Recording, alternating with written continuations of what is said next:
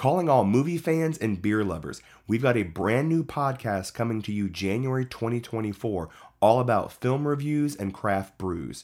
Check out this preview and be sure to subscribe so you don't miss out on the first episode when it drops. Their, their dialogue was pretty funny, with them kind of badgering back and forth. I barely remember their fucking dialogue, other than like Butch being like, "What are you doing down here? What happened?" Um, beyond that, I don't remember it because I was just staring like the stupid fucking hallway. That happened. Oh, that's a cut. And we're back. Yeah, I, I have violent sneezes. Like he's, he's the point not, that like my wife's just like, "What the?" He he always has, always has. It, it's like his soul is temporarily leaving his yeah. body. It's like, "Wah!" And then he rips it back in. It was like uh, like that scene in The Frighteners where like that one dude's dying and he's like, "No, you're not."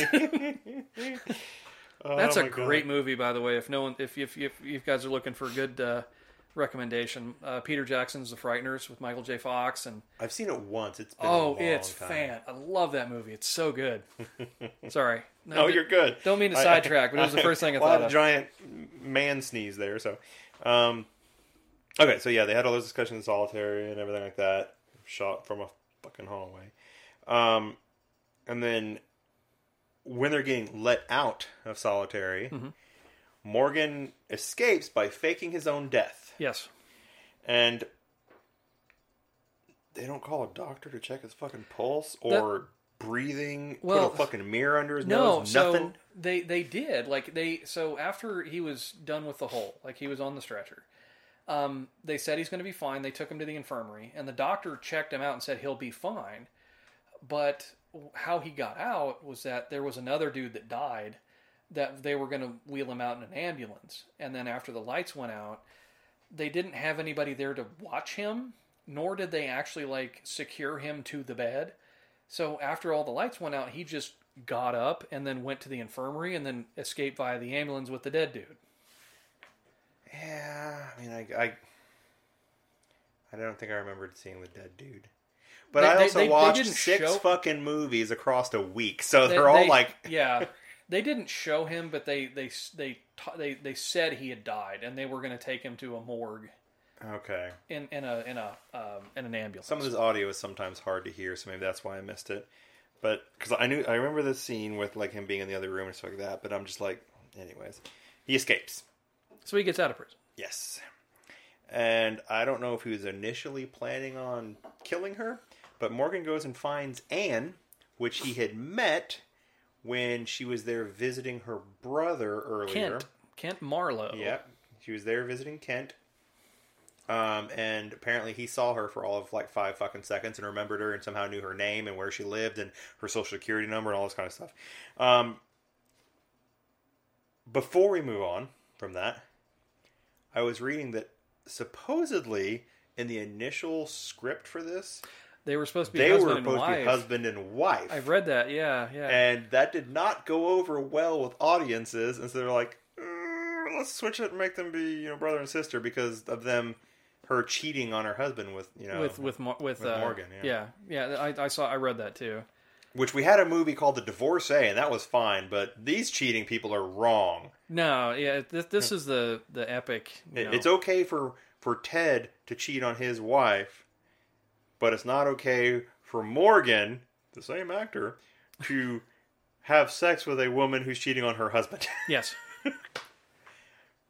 Fucking nineteen thirties. Social mores in the nineteen thirties made no sense. Yeah. So, anyways. Morgan finds Anne, and Anne actually remembers him, even though I don't remember in that scene her ever even seeing him in that room of thirty plus people. I don't think she remembered him from... the the actual prison part, because they, they showed right before that them putting out wanted posters with his picture on it. Like them printing out a bunch of them. Didn't catch that either. That might have been happening while I was like writing notes down. Yeah. That, uh, my That's that's where I think that she recognized him from. Yeah, I don't was think from I, the I never posters. saw the scene with the... Uh... Hey, did I even watch this fucking movie? Did you? God. Which What, what did you watch? I, I, I watched Big Mama's House. That's what I watched.